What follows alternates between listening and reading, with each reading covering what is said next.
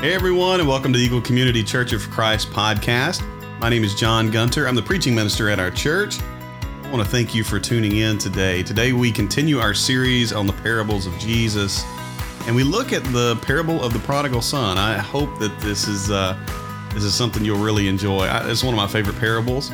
I got to spend a lot of time in it, of course, working on this sermon, and just so many things each time I come to this that just kind of pop out from different angles. There in Luke 15, you have the parable of the lost sheep, the parable of the lost coin, which are very simple. Then you have the parable of the prodigal son, which kind of hits out three different ways. And so, again, I hope this is a blessing to you, and we just want to thank you for listening. Hope you come see us sometime. Have a great week. Carrie, as you go, and so, man, it has just been an absolute treat and a blessing to be here with the great singing. So thank you for being here. Thank you for your presence. Thank you for singing out as we worship God together. Today, again, we continue in our series on the parables of Jesus.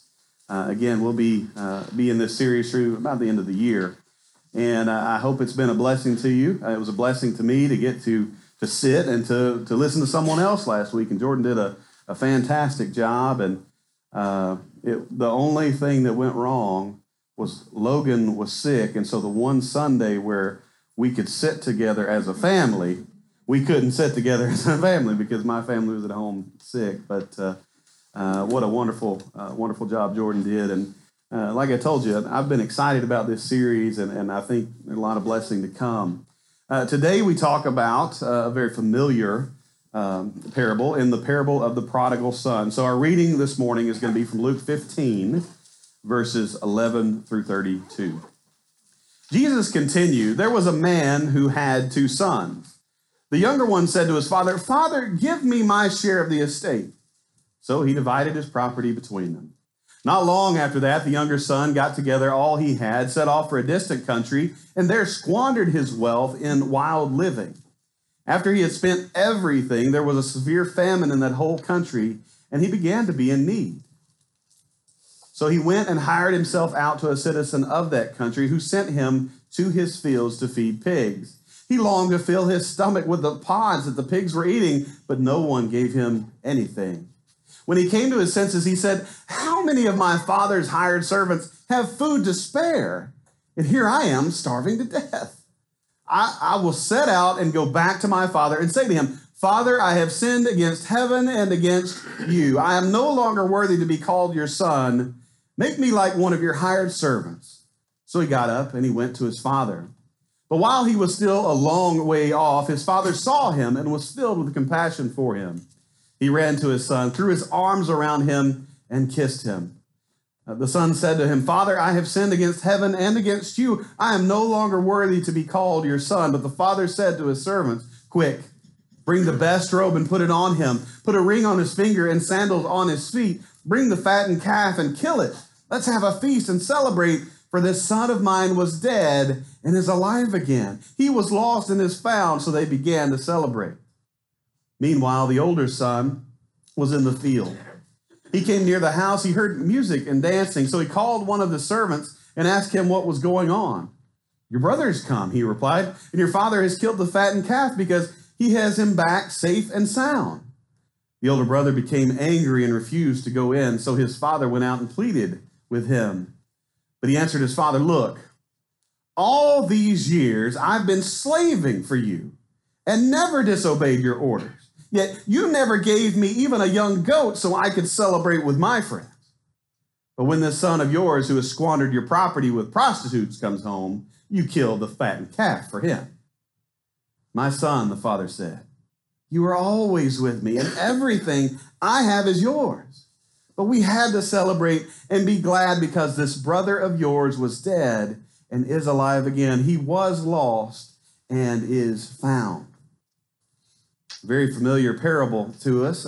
As we think about this, there are two scriptures that you need to have come to mind when you're trying to figure out why this even comes about. And the first one is at the very first of this chapter, Luke 15, verse 1. It says, "Now the tax collectors and sinners were all gathering around to hear Jesus. But the Pharisees and the teachers of the law muttered, This man welcomes sinners and eats with them. You see the problem. Do you hear the echoes from Jordan's sermon last week?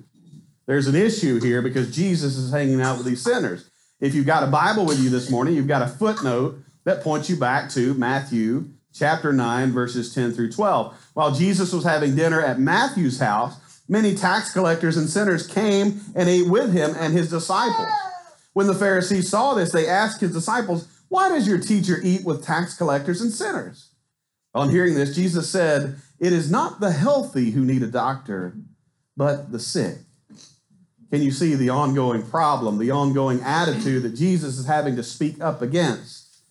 And of course, he uses these parables. When he launches into Luke right in chapter 15, I remember this chapter. This is the way I remember it in my head, as the lost chapter. Because right after Jesus says these things, or after he hears the Pharisees talking about them, he launches not only into one parable, but into three. And so Jesus has to talk about the lost sheep and the lost coin, and then he goes into the lost son. And he uses a parable to do it. And remember, as we've talked through this series, a parable is just a simple story that helps you remember, that helps get the point across. And again, we remember stories. We might not remember all the facts, but we remember stories. Stories kind of connect to our emotions. They help us kind of, you know, sometimes we're hard to empathize with a situation, and that story might kind of make that connection for us. Before Katie and I ever visited down here into... Of course, we were at Lakewood over there when we first interviewed. What I did was I got online, I got on YouTube, and I looked up Mont Belvieu, Texas. You ought to do that sometime and just see if somebody was wanting to see what Mont Belvieu looks like, you know, what you could find. What I found, one of the things I found was a video of a guy just kind of going around. And one of the things he did was he was stopping outside of plants and videoing or taking pictures or something. Well, and some security or somebody came out to ask him what he was doing. And you've probably seen these kind of guys where they just do stuff, and it seems like they just do stuff to rile people up. But somebody comes, and I think even a police officer comes to talk to him. And of course, I'm finding out about my possible new town here, right? You know, and so a police officer comes up, talks to him, and the guy is just, you know, "Hey, this is public property. I'm standing on the street. I'm not trespassing." You know, all things that are true. And you think about, how do you get across to someone like that why somebody would be coming and asking you what you're doing? And that's what Jesus is kind of doing with these parables. He's trying to help you understand what is going on. And so as I think about that, I'm thinking about, how would I tell this guy that what he's doing is kind of weird? And so I might tell him a parable. I might tell him, imagine a man sitting at his home watching the cars go by. And we're in the South, so he's waving, right? Don't know him, hadn't seen that vehicle, but we're waving. No issues, right? Now, what if cars start going by slowly? What are you doing? Now, what if the car stops and a man gets out and starts videoing your house? Are you feeling that right now? I want you to picture your house and somebody doing that to you. You feel that connection now. I'm good. I'm waving at everybody. I don't know them because everything's normal. But you slow down. I'm kind of, what are you doing? Are my kids outside? If you stop and get out and start videoing, we got to talk, right? I don't care if you're in a public street. We've got to figure out what's wrong. And so you might use a parable to try and, again, convey a message to someone like this. And that's exactly what Jesus does. He starts off by telling this story as they're griping about him eating with sinners, being around sinners and tax collectors. He starts talking about, how many of you do not celebrate if you lost a sheep? The sheep is gone and you thought it lost, but you find it. Will you celebrate when that comes back? How many of you, having lost a coin, once you find it, don't celebrate with each other? And those are both very kind of simple parables. But then he launches into the parable of the lost son. And what you saw this morning is more complex than the other two. Because in the first, what you have is a son who is not happy, is he? Something has upset him, and I know none of you parents with teenagers have ever experienced anything like this. But sometimes kids get mad at their parents. This kid got so mad, however old he was, it's just a parable. However old he was, but he goes to his father and he demands, "You give me my inheritance now." Who? The kid in that moment, the son in that moment, is basically saying to the father, "You might as well be dead to me. Let's just go ahead and cut this up. I'll take mine and go on." And notice that the father just does it. Okay. But again, the kid does this, the son does this, and he goes off kind of with this mindset of the grass must be greener on the other side, right? I'm definitely going to have a better life after this. And he goes off and he says he squandered his wealth on wild living, whatever that looked like. The older son tells you later that he squandered it with prostitutes. Maybe that's the case. But he goes off and he squanders it. And all of a sudden, there's something way out of his control. A famine comes up and he has nothing. And it says in this moment, that he even yearned to eat the pods he was feeding the pigs. Now, because we're not Jewish, a lot of times we might miss the impact of Jesus throwing in the pigs here. Everybody get that? This was unclean. This was rock bottom. You want to see rock bottom? This was this guy hitting it. That not only did he have to feed the pigs, he didn't have as much food as the pigs. And in that moment of hitting rock bottom, he thought to himself, all of a sudden, living at home wasn't that bad. Now, some of you parents are thinking, no, you need to skip on. You know, go on about your business, go solo, fly little bird. But in this moment, I think it's a moment we've all had once we've got we've left the nest, and I think we've talked about that. You get out and you start paying bills, you think, it wasn't that bad. I think I'll go back. But in that moment, he hits rock bottom. He thinks, even my dad's servants had food even to spare. All of a sudden, dad's house is looking pretty nice. But you see in this moment, not only a hitting rock bottom, but I'm going to repent. I'm going to tell my father that I'm not even worthy to be called your son. Just make me as a servant, because he knows how well even the servants have it. Now, why didn't he know that before? Isn't that interesting? Of course, the rest of the story is he goes back and his dad stops him mid-sentence. He apologizes. He has repented of what he has done. And his dad's like, no, that's enough. Hugging him. Bring the fattened calf. It says even the father ran to meet him. And that's another one of those things that kind of we miss because we don't understand the cultural ramification. That was basically the father kind of showing almost a humiliation that I'm going to run. I'm going to be humiliated by my son because I care and love my son. And so as long as I can be reconciled to my son, I don't even care. And that's the picture of the father that we get here. You see what Jesus is doing. That your father is waiting. And notice that he throws that in there. The son doesn't get to the door and knock, and everybody has to go find the father. It says, while he was far off, the father saw him. Now, what does that tell you? Probably the same thing that if one of your kids did the same thing, you would be waiting. You would be watching, just hoping for that day when that spot down the street, all of a sudden you see their car again. I'm ready. And this picture of the father that Jesus gives us is one that, I need in my life. That I feel like, I have walked away from the Father at times, and I'm so thankful and grateful that the picture of God that Jesus gives us here is one of just come back. Notice he doesn't grill them. Notice he doesn't say, now how'd you spend my money? And we'll see if I accept you back. Notice he doesn't ask him about all the things he did. He doesn't grill him and say, hey, all of these things.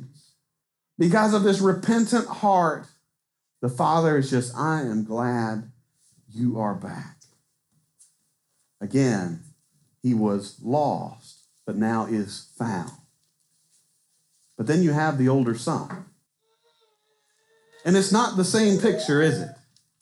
It's not the same picture of I'm running to my brother and I'm hugging my brother and I'm so thankful my brother's home. He's got more of a grudge, doesn't he? He in this moment has become maybe even bitter and angry. You see what he did there? He is so angry, not that that his brother is back and they have killed the fattened calf, that he refuses to go eat with the father and his brother. I want you to catch that. Because do you remember what the Pharisees were upset about? Jesus is eating with these people. They're not going to do it, right? Now what's the older son doing? I'm not going in there. I'm not going to go eat. I'm not going to associate myself, because eating a meal with someone was basically shaking hands and saying, hey, I approve of you as a person. Like we can associate together. It was a big thing. And so what the older son is doing is like, no, I'm not a part of this. But in this moment, his anger, his bitterness gets the best of him. And not only does he separate himself from his brother, but also who? The father, who is throwing this meal. The father comes out and tries to plead with his son. And again, the son says, I have been here. And I want you to notice the word he used. He said, I have been here slaving for you. You think he wasn't a little hot? As Jesus tells this parable. I have been here all along slaving for you. Now, sometimes kids, teenagers, it feels like that. Don't get me wrong. I've been here. I've done all my chores. Yeah, it was the 6th time you told me, but I did them. But the older son says, I have been here slaving for you, and you have never given me a calf to eat with my friends. You notice the comparison. We've got a saying in our society, comparison is the thief of joy. That is exactly what has happened here. As Jesus tells this parable, you have an older son who looks at his brother and goes, man, he has gone off the track, and now we're celebrating him? What have you done for me? Again, it's the same kind of comparison. The grass is greener because I have been here and it feels like I've been slaving for you and I've got nothing. And the father says, everything I have is yours. Everything I have is yours. But in that moment, I think we all understand that he is no longer content. He hasn't become, he's become so kind of, I don't know what the word is, just so much in the situation that he's forgotten how good he has it as well. That here in this moment, he has been with the father and he didn't even know how well he had it. Just like his brother. What the older son does here is he separates himself from both his brother and his father. And Jesus in this moment is showing you the reflection of the Pharisees, the religious people, the church people of the day, who wagged their finger or turned up their nose and looked at Jesus and said, why in the world are you degrading yourself in this way? And Jesus is showing them that mirror. And if you're asking the question, who am I in this parable? Jesus is pointing it right at them. Laura told me not to point the mirror at her today, so. But my in-laws are over here, and so I've got a big decision to make in just a minute. I don't see them as much, though. I don't know. I don't know what we do there. but the father tells the son, the older son, he said, your brother. I want you to notice, the older son does not say, my brother. He says, your son. This your son. You ever done that? You do that? We do that with our kids kind of jokingly. If one of my kids messes up, that's your son, Katie. One of them does well, he can be mine, you know. But that's the language he's using. He doesn't say, hey, my brother, or even he talks to his father. He says, your son has done this. And the father says, he tells this story and says, He was lost, but now is found. He was dead, but he's alive now. We celebrate. And so this is the same thing. You celebrate, you come, and you enjoy and celebrate together as someone who is lost is now found. Because if we celebrated every day, it wouldn't feel like a celebration. How many of you have a really good Thanksgiving every year? Like too much food. Like blessed, got too much food, but I love it, right? How many of you want that meal every single day? You would for about 3 days. And then you say, can I have something else? Right? Because if all we did was celebrate every day, which is apparently what the older son wants, is I've missed out on the celebration for me. So, but you weren't lost. You were with me all along.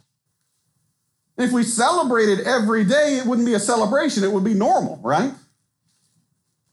Thanksgiving dinner is good because you don't have it that often. It's a special time. But again, if I have it, I don't know, 5-7 days in a row, I'm looking for something else. That Bucky's brisket is sounding good. And so what we see here is we see a younger son who has defamed the family. He's left. He's ruined his life. But he has that moment of repentance, and he comes back.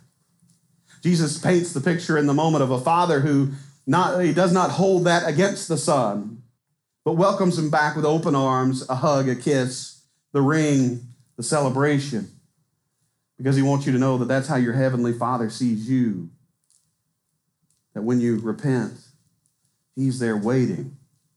That's why we ask every week, we offer an invitation every week to make that relationship right, because God is waiting, and often what he sees from us is this: still not ready. I've got other things to do. This seems like more fun. Maybe it is we haven't hit rock bottom. But then sometimes we are the older brother, aren't we?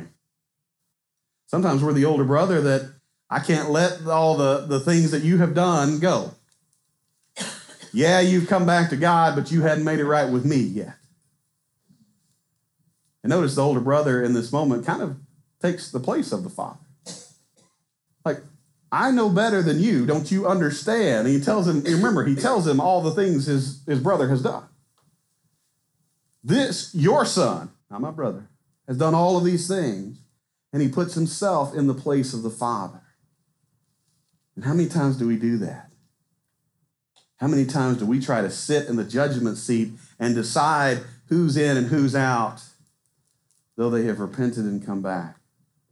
I remember in my church growing up, we had conversations about deathbed baptisms, deathbed salvations, and we were really intent about finding out whether those people were saved. Anybody have those conversations before? I don't have any problem with the conversation, but often our attitude doesn't mirror the father, it mirrors the older son. But don't you know that they didn't work as long as I did with it? God, I have been slaving my whole life. I haven't walked away. And here you're going to let them in here at the end? What kind of attitude is that?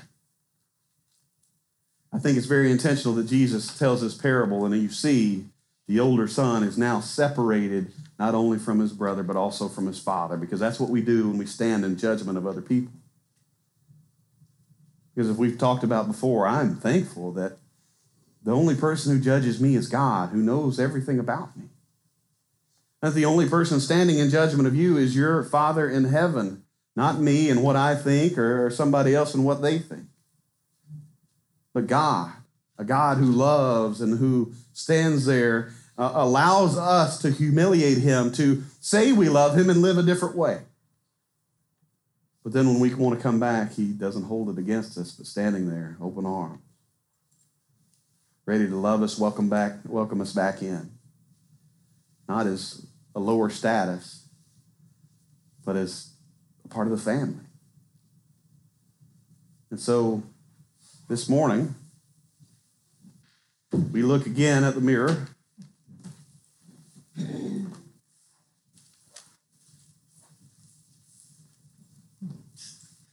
Laura said she hadn't seen herself yet, so there you go. We look at the mirror as we look at these parables, and we say, where am I in the story? Not where are they or who are they, but where am I? Now, what this story does not teach is that we're okay with everyone's sin and that we give a stamp of approval on the prodigal son as he goes out and spends his wealth on wild living. That's not what it's about, is it?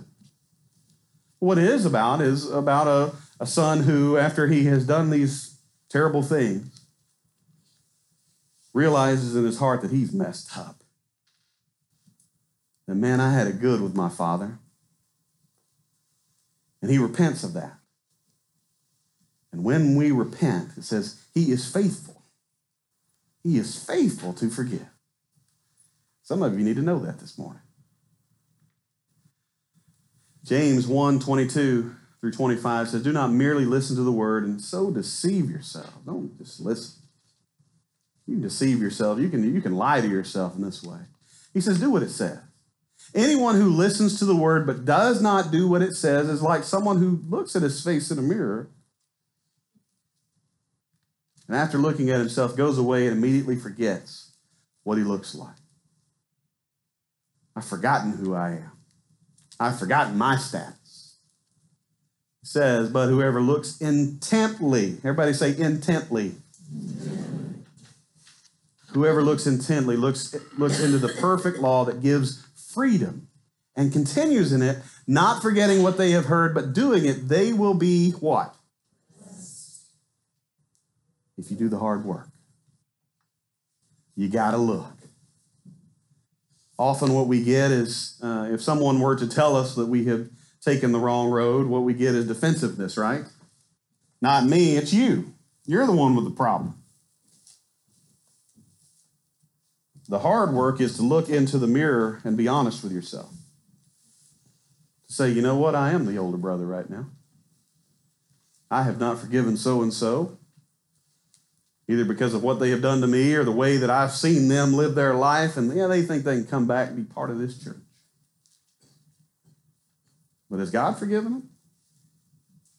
Now, if they're still living in that way, that's a different subject, right? We're not approving that. But when people repent and God forgives them, they're part of the church. And praise God for that, because if we don't have that attitude, we are separating ourselves from the Father. We do not have the love of God in us if we revel at someone else's fate, thinking they're lost. And so this morning, I'm just going to ask you a question. How's your relationship with Jesus Christ? Is there something getting in the way of your walk with Jesus?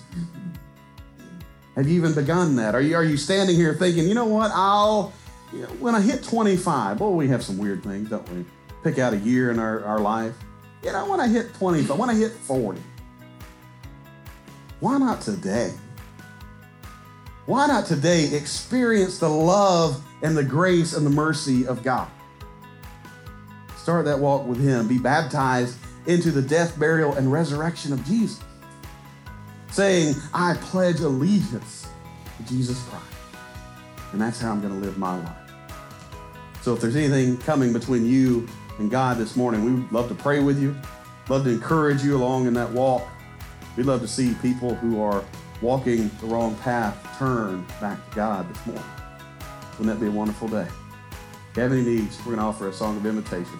Would you come as we stand and sing?